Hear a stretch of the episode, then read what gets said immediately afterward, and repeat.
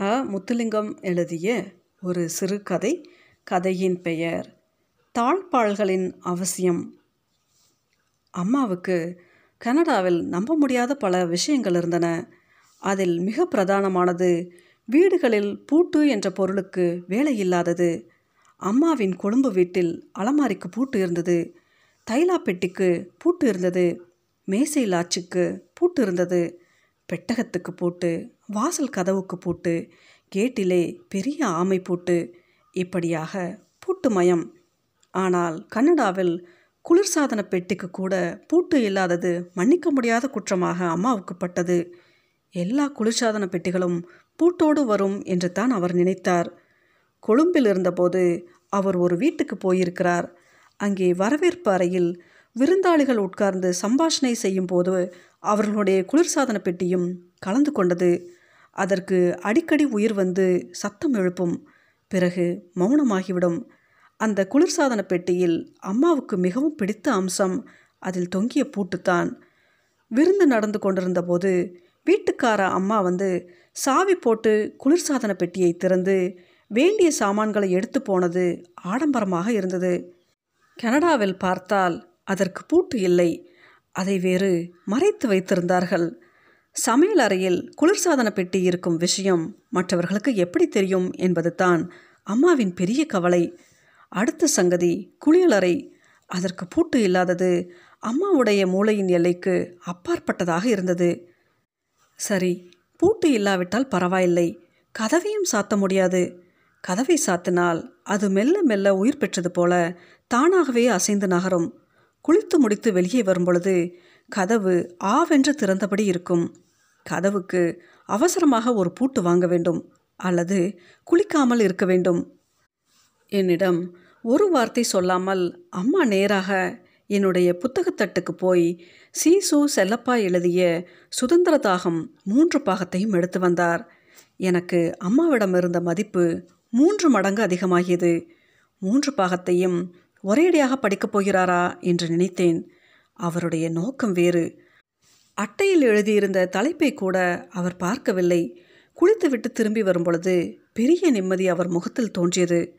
புத்தகம் நல்லதா? என்று கேட்டேன். இந்த புத்தகம் தொக்கை காணாது. கதவுக்கு முண்டு கொடுப்பதற்கு இதனிலும் மொத்தமான புத்தகம் இருக்கிறதா? என்றார். அம்மா தங்கியிருந்த மீதி நாட்களில் சுகமாக கழிந்தனவா? என்றால் அதுவும் இல்லை ஒரு வீட்டின் வெளிக்கதவுக்கு தாழ்பால் முக்கியம் என்ற விஷயம் அம்மாவுக்கு சொல்லும் வரைக்கும் எனக்கு மறந்து போனது. எங்கள் கொழும்பு வீட்டு வீதியில் எல்லா வீடுகளுக்கும் தாழ்பால் இருந்தது. உள்ளுக்கு ஒன்று வெளியே ஒன்று. இரவு படுக்கப் போகும்போது உள் தாழ்பாலை போடுவோம். வெளியே போகும்போது வெளித்தாழ்பாலை இழுத்து பூட்டுவோம். நாங்கள் குடும்பமாக பயணம் புறப்படும் பொழுது எனக்கு நடுக்கம் பிடித்துவிடும். கதவை இறுக்கி சாத்தி தாழ்பால் போட்டு அம்மா ஆமை பூட்டை கொழுவி பூட்டுவார். அந்த ஆமை பூட்டு ஒரு தேங்காய் அளவு பெரியது. அம்மா அதை இழு இழு என்று இழுத்து பார்த்து பிறகு புறப்படுவார். நாங்களும் தொடருவோம். ஒரு நூறு அடி போன பிறகு ஐயா ஏதோ யோசித்து திரும்பி வருவார். ஆமை பூட்டில் தன் முழு பாரத்தையும் போட்டு தொங்கி பார்ப்பார். அதன் பிறகுதான் எங்கள் பயணம் தொடங்கும்.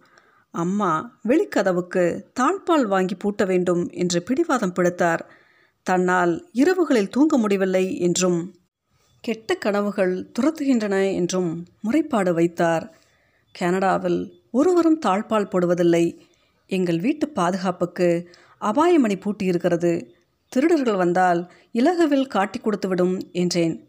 அது எப்படி? அபாயமணி எப்போது ஒழிக்கும் திருடன் உள்ளே வரும் முன்னரா அல்லது வந்த பின்னரா? என கேட்டார். உள்ளே திருடன் நுழைந்த பிறகுதான் அபாயமணி அடிக்கும் என்றேன். அம்மா என்ன பிரயோஜனம்? திருடன் உள்ளே வராமல் அல்லவா பார்க்க வேண்டும்? என்றார். அதற்கு என்னிடம் பதில் இல்லை. அம்மாவுடன் பல கடைகள் ஏறி இறங்கினேன். சிலருக்கு தாழ்பால் என்றால் என்னவென்றே தெரியவில்லை. அப்படி தெரிந்தாலும் கதவுகளை பூட்ட பயன்படுத்தும் தாழ்பால்கள் பற்றி அவர்கள் கேள்விப்பட்டிருக்கவில்லை. கடைசியில் பழைய சாமான்கள் விற்கும் ஒரு கடையில் கடந்து போன நூற்றாண்டை சேர்ந்த இரண்டு பெரிய தாழ்பால்களை கண்டுபிடித்தோம். அம்மாவுக்கு மெத்து பிடித்து போனது. அவற்றை பூட்டிய பிறகுத்தான் அம்மாவுக்கு நிம்மதியாக நித்திரை வந்தது. ஆனால் என்னுடைய நிம்மதி குலைந்து போனது. டெலிஃபோன் மணி அடித்தால் அம்மாவால் சும்மா உட்கார்ந்திருக்க முடியாது. ஓடி வந்து அதை எடுக்க வேண்டும். கனடாவில் ஒருவரும் டெலிஃபோனை எடுப்பதில்லை. அது ஒரு அழகுக்காகத்தான் வீட்டில் இருக்கிறது. அது அடிக்கடி மணி அடித்து வீட்டை கலகலப்பாக்கும் இதை அம்மாவுக்கு எத்தனை தடவை சொன்னாலும் புரியவில்லை. எங்கள் வீடு ஒடுக்கமானது. ஆனால் அதை ஈடுகட்டுவதற்காக நீளமாக நிர்மாணித்திருந்தார்கள். வீட்டின் தொடக்கத்தில் இருக்கும் காலநிலையும் வீட்டின் அந்தலையில் இருக்கும் காலநிலையும் வேறு வேறாக இருக்கும். அவ்வளவு நீளம். அம்மாவும் விடுவதில்லை. மணிச்சத்தம் கேட்க ஆரம்பித்ததும் ஓட்டப்பந்தயத்தில் ஓடுவது போல மூச்சை பிடித்து ஓடி வந்து தொலைபேசியை தூக்குவார். தூக்கிய வீச்சில் தொலைபேசியின் வாயில் ஹா என்று கத்தி நிறுத்தி மூச்சை ஒரு தரம் உள்ளே இழுத்த பிறகு லோ என்று சொல்லுவார். என்னிடம் ஒரு செல்பேசி உண்டு. நண்பர்கள் என்னுடன் அதிலே உரையாடினார்கள். வீட்டு தொலைபேசி என்ற ஒன்றை நான் பாவிப்பதில்லை. அடித்தால் அதை எடுக்க மாட்டேன். விற்பனைக்காரர்களுக்காகவும் தவறான எண் டயல் பண்ணுகிறவர்களுக்காகவும் நன்கொடை யாசிப்பவர்களுக்காகவும் வேண்டாதவர்களுக்காகவும் அதை பராமரித்தேன். ஒவ்வொரு ஞாயிற்றுக்கிழமையும் காலை பத்து மணிக்கு நான் டெலிஃபோனில் அந்த வாரம் சேர்ந்திருக்கும் தகவல்களை எல்லாம் ஒவ்வொன்றாக செவிமடுத்து பின்னர் அழிப்பேன் அதற்கு எனக்கு அரை மணி நேரம் எடுக்கும். அம்மாவால் அதை தாங்க முடியவில்லை. தொடர்ந்து வேகமாக ஓடி டெலிஃபோன் மணி நிற்பதற்கிடையில் அதை கையிலே தூக்குவதை அவர் கடமை என்றே நினைத்தார். எதற்காக இப்படி அடித்து பிடித்து ஓடுகிறார் என்று கேட்டேன். மகனே நீ என்னை கூப்பிடலாம் அல்லவா? இன்றைக்கு வெந்தய குழம்பு வைத்தீர்களா என்று நீ கேட்கக்கூடும் என்று நினைத்தேன். தொலைபேசி மணி அடித்தால் அதை தொட வேண்டாம் என்று அம்மாவிடம் திருப்பி திருப்பி சொன்ன நான் கதவு மணி அடித்தால் என்ன செய்ய வேண்டும் என்பதை சொல்லித்தரவில்லை ஒரு நாள் நான் வெளியே போய்விட்டு திரும்பி வந்தபோது வீட்டில் பெரிய ஆரவாரமும் சத்தமும் சிரிப்பும் கேட்டன.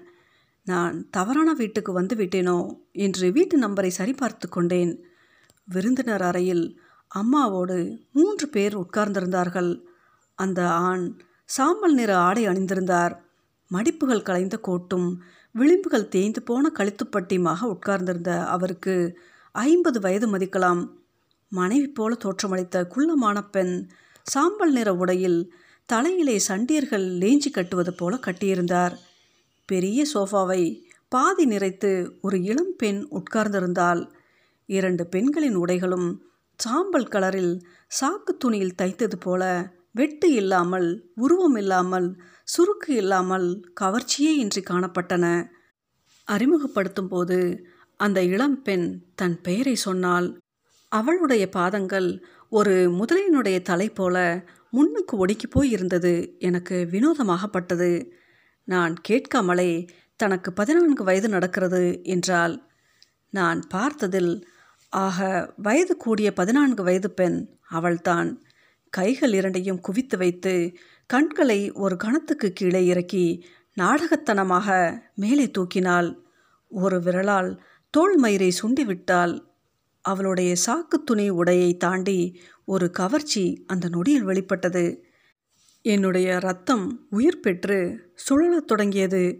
அந்த மனிதர் அடிக்கடி இருமலால் குரல் வலையை நிறைத்தார். பேசியபோது நாய் நக்கி குடிக்கும்போது ஏற்படுவது போன்ற ஓர் ஒளி அவர் தொண்டையிலே உருவானது. பிரசாகர்களுக்கு உள்ள எல்லா தகுதிகளும் அவருக்கு இருந்தன. அவர் விட்ட இடத்திலிருந்து தொடர்ந்து அம்மாவிடம் பேசினார். எங்கள் வீட்டுக்கு எனக்கு அறிவிக்காமல் வந்திருந்த விருந்தினர்களுக்கு அம்மா பாசத்தோடு பணிவிடை செய்தார். மேசையிலே புத்தகங்களும் சஞ்சிகைகளும் துண்டு பிரசுரங்களுமாக பரவியிருந்தன அந்த மனிதரின் கண்களையே அம்மா உற்று நோக்கி கொண்டிருந்தார். அது ஒரு கன்றுக்குட்டியின் பார்வை. வீட்டுக்கு விருந்தாளிகளை வரவிடக்கூடாது அப்படி அவர்கள் தப்பி தவறி வந்துவிட்டால் அவர்களை உபசரிப்பதற்கென்று ஒரு முறை இருக்கிறது. அதில் தவறாமல் இருக்கவே நான் முயன்றேன். அந்த பிரசாரகர் சலசலவென்ற குரலில் ஒரு நீளமான வசனத்தை சொல்வார். பிறகு பரிசோதிப்பதற்காக நான் என்ன சொன்னேன் என்று அம்மாவிடம் வினவுவார். அம்மா அவர் சொன்னதை மூன்றாம் வகுப்பு மாணவி போல திருப்பி அப்படியே ஒப்பிப்பார். வசனத்தின் கடைசி பகுதியில் குரலை அவர் ஏற்றுவது போல் அம்மாவும் ஏற்றுவார். பிரசாரகருக்கு ஒரு புதிய அடிமை கிடைத்துவிட்டது போலவே எனக்கு தோன்றியது. அந்த இளம் பெண் மரத்தரை சப்திக்க அடிக்கடி காலை மாற்றி அமர்ந்தாள். அப்படியே கண்களை ஒரு முறை கீழே இறக்கி மேலே தூக்கலாம் என்று நான் காத்திருந்தேன். என் கோபத்தை அந்த ஒரு காரணத்துக்காக நான் தள்ளி வைத்து கொண்டே போனேன். அவர்கள் போனதும் நான் அம்மாவை பிடித்தேன். ரோட்டில் போகிற வார ஆட்களை எல்லாம் வீட்டு கதவை திறந்து உள்ளே அழைப்பீர்களா என்று கேட்டேன். அம்மாவின் முகம் வாடிவிட்டது. ஒன்றுமே புரியாமல் திகைத்து போனார். நீ என்ன சொல்லுறாய்? போகிற வார ஆட்களா? அவர்கள் வெள்ளைக்காரர்கள் என்றார். அம்மாவின் அசைக்க முடியாத கருத்துப்படி வெள்ளைக்காரர்கள் என்றால் திருட மாட்டார்கள் பொய் சொல்ல மாட்டார்கள் கொலை செய்ய மாட்டார்கள். பெண்களின் உறுப்புகள் எல்லாம் அவர்கள் கண்களுக்கு தட்டையாகவே தெரியும். நான் முற்றிலும் கோபம் தணிந்த பிறகு ஒரு நாள் இரவு உணவுக்காக மேசையின் முன் அமர்ந்தேன். வழக்கம் போல் அம்மா நின்று கொண்டிருந்தார். அரை மணி நேரத்தில் சமைக்க வேண்டிய உணவுக்கு அம்மா அரை நாள் எடுத்திருப்பார். எவ்வளவு சொன்னாலும் உட்கார மாட்டார். ஒரு அடி தூரத்தில் இருக்கும் உணவை அவர்தான் எடுத்து கோப்பையில் வைப்பார். அதை ரசித்து சாப்பிடும் பொழுது என் முகம் எப்படி போகிறது என்பதை உன்னிப்பாக கவனிப்பதே அவர் வேலை. அம்மா மெதுவாக என்னிடம் மகனே உனக்கு பரவச நிலையை எட்டிய இவர்களின் கடவுள் பெயர் தெரியுமா? என்றார். நான் தெரியாது என்று சொன்னேன். உலகத்தின் ஆதி கடவுள் யாவே? அது ஹீப்ரு வார்த்தை. அந்த மொழியில் உயிரெழுத்து கிடையாது. எல்லாமே மெய்யெழுத்துத்தான். ஆகவே அந்த வார்த்தையை உச்சரிக்கும் பொழுது எப்படியும் உச்சரிக்கலாம். ஆனால் கடவுளின் உண்மையான பெயர் ஹீப்ரு மொழி தோன்றுவதற்கு முன்னரே தோன்றிவிட்டது. அந்த பெயர் தெட்டரா கிரமட்டன். ஆதிக்கடவுளை ஆராதிப்பவர்கள் இருக்கும் பொழுது நேராக சொர்க்கம் செல்வார்கள். எனக்காக அவர்கள் பிரார்த்தனை செய்வதாக சொல்லியிருக்கிறார்கள்.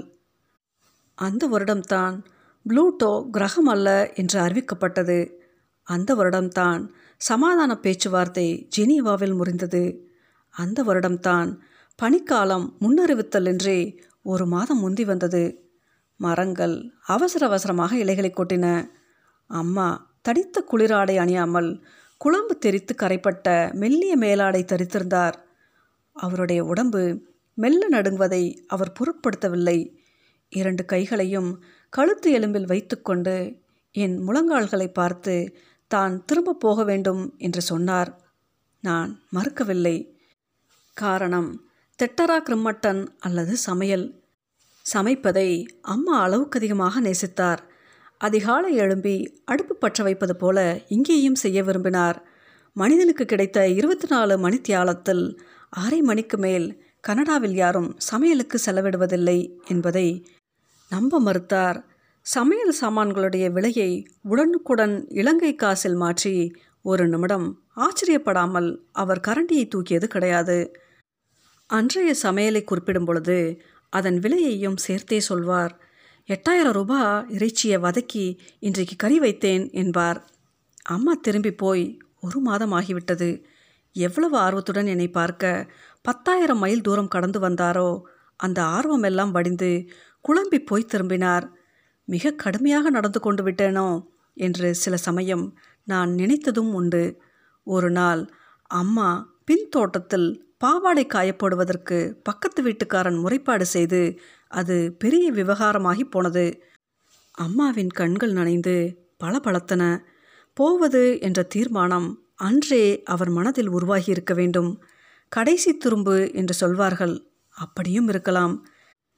டெலிஃபோன் அடித்தால் எடுக்கக்கூடாது என்ற விதியும் அம்மாவை பெரிதும் வரித்துவிட்டது குளிர்பான பெட்டியை பூட்டக்கூடாது. கதவுகளை திறக்கக்கூடாது. பாவாடை காய போடக்கூடாது. விருந்தினரை உள்ளே அழைக்கக்கூடாது. இப்படியான பல சட்டத்திட்டங்களை அம்மாவால் எதிர்கொள்ள முடியவில்லை. அவர் கடைசியாக விடைபெறும் பொழுது விமான நிலையத்தில் கேட்ட கேள்வி இன்னும் மனதில் நிற்கிறது. ஒவ்வொரு ஞாயிறு காலையும் பத்து மணிக்கு நீ டெலிஃபோன் தகவல்களை அளிக்கிறாயா? நான் ஓம் என்றேன். மறக்காமல் செய் என்றார். ஏன் அப்படி சொன்னார் என்பது எனக்கு புரியவில்லை. முத்தமிடும்பொழுது என் முதுகை தடவி யாவே உன்னை ஆசிர்வதிக்கட்டும் என்றார். நான் அவர் கன்னத்தை தொட்டேன். என்ன இது ஈரம் என்று கையை பார்த்தபோது அவர் பாதுகாப்பு வளையத்துக்குள் மஞ்சள் கைப்பையுடன் நுழைந்து விட்டார். ஒரு கணத்துக்கு அந்த மெலிந்து போன தோல் மூட்டு ஓரத்தில் தெரிந்து பின்னர் மறைந்தது. மாலை ஏழு மணி இருக்கும். கதவை யாரோ தட்டினார்கள். இது யார் மணியை அடிக்காமல் கதவை தட்டுவது என்று யோசித்தேன். அந்த நேரத்தில் ஒருவருமே என் வீட்டுக்கு வருவதில்லை. அவசரப்பட்டு கதவை திறந்தபோது மூன்று பேர் கதவை ஒட்டி கொண்டு நின்றார்கள். வேறு யாருமில்லை. எனக்கு முன்பே பரிச்சயமான பிரசாரகர்கள். அவரும் மனைவியும் வயது பதினான்கு என்று சொல்லிக்கொண்ட அந்த பெண்ணும் தான். மூவரும் அதே நிறத்தில் அதே உடையை அணிந்திருந்தார்கள். அவர் கையிலே பெண்கள் காவும் பை ஒன்றை வைத்திருந்தார். என் வாய் கிட்ட வந்து அம்மா இருக்கிறாரா? என்றார். திருத்த வேலைகள் முற்றுப்பெறாத அவருடைய பற்கள் பெரிதாக்கப்பட்டு தெரிந்தன. நான் காலை மடித்து கதவுக்கு குறுக்காக வைத்துக்கொண்டு அம்மா இலங்கைக்கு போய்விட்டாரே என்றேன். அப்படியா என்று அதிசயப்பட்டவர். என்னை இன்னும் கூட அதிசயப்பட வைக்க நினைத்தோ என்னவோ? காலை தூக்கி கடவையை கடப்பது போல தாண்டி உள்ளே வந்தார். சற்று முன்னர் நான் உட்கார்ந்து குளோப் பேப்பர் படித்த அதே இருக்கையில் அமர்ந்து என்னையும் அமரலாம் என்பது போல பார்த்தார். அவர் மனைவி கையோடு கொண்டு வந்திருந்த புத்தகங்களையும் சஞ்சிகைகளையும் துண்டு பிரசுரங்களையும் அமைதியாக மேசை மேல் அடுக்கினார். பதினான்கு வயது என்று அறிமுகமாகிய பெண் அங்கே இருந்த பெரிய சோஃபாவை அமுக்கி அமர்ந்தால் அது ஒரு அடி ஆழம் கீழே புதைந்தது. விருப்பமில்லாத இடத்துக்கு அவளை யாரோ இழுத்து வந்து விட்டது போல முழங்கால்களை ஒட்ட வைத்து தோல் மூட்டுகளை பின்னே தள்ளி முதலை காலை முன்னுக்கு நீட்டி உட்கார்ந்திருந்தாள். பிரசாரகர் உங்கள் தாயார் பெருந்தன்மையானவர் என்றார் தொடக்க வசனமாக.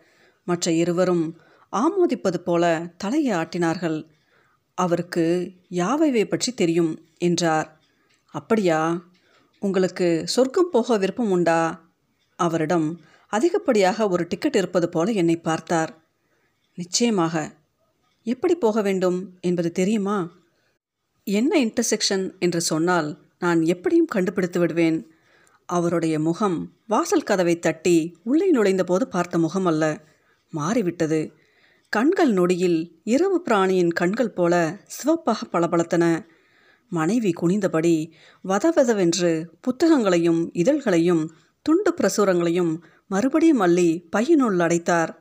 யாரோ ரகசிய பட்டனை அமுக்கியது போல பதினான்கு வயது என்று சொல்லிக்கொண்ட பெண் சோஃபாவிலிருந்து துள்ளி எழும்பி அமுங்கிய இருக்கை பழைய நிலைக்கு வரும் முன்னர் அந்த நெடுந்தூரத்தை கடந்து வாசல் கதவருகில் போய் நின்றாள். அந்த மனிதரின் உடம்பு கீழே கீழே போனது. நாய் கோபம் கூட கூட பதிந்து கொண்டே போவது ஞாபகத்துக்கு வந்தது. மூச்சு என் காது கேட்க சத்தமாக வெளிவந்தது. அவர் தன் நிலை இழக்காமல் இருப்பதற்கு பெரும் பிரயத்தனம் செய்தார் என்று நினைக்கிறேன். உங்கள் தாயார் அருமையான பண்பு நிறைந்தவர். அவருடைய சொர்க்கத்தை உறுதி செய்வதற்கு நாங்கள் தொடர்ந்து பிரார்த்தனை செய்வோம். நான் கட்டணம் ஏதாவது உண்டா என்று கேட்டேன். அவர் டக்கென்று எழுந்து நின்றார். அவருடைய முகச்சதைகள் தனித்தனியாக துள்ளின. உதடுகளை திறக்காமல் என்னை பார்க்காமல் பற்களினால் விடை சொல்லிவிட்டு வாசலை நோக்கி விரைந்தார். என் வீட்டு கதவை திறந்து சொர்க்க வாசலை என் முகத்தில் அறைவது போல சத்தத்துடன் சாத்தினார். மூவரும் மறைந்து விட்டார்கள். அம்மா போன பின் முதன் முதலாக உள்கதவு தாழ்பாலை அன்றிரவு தூங்கப் போகும் முன் இழுத்து போட்டுக்கொண்டேன்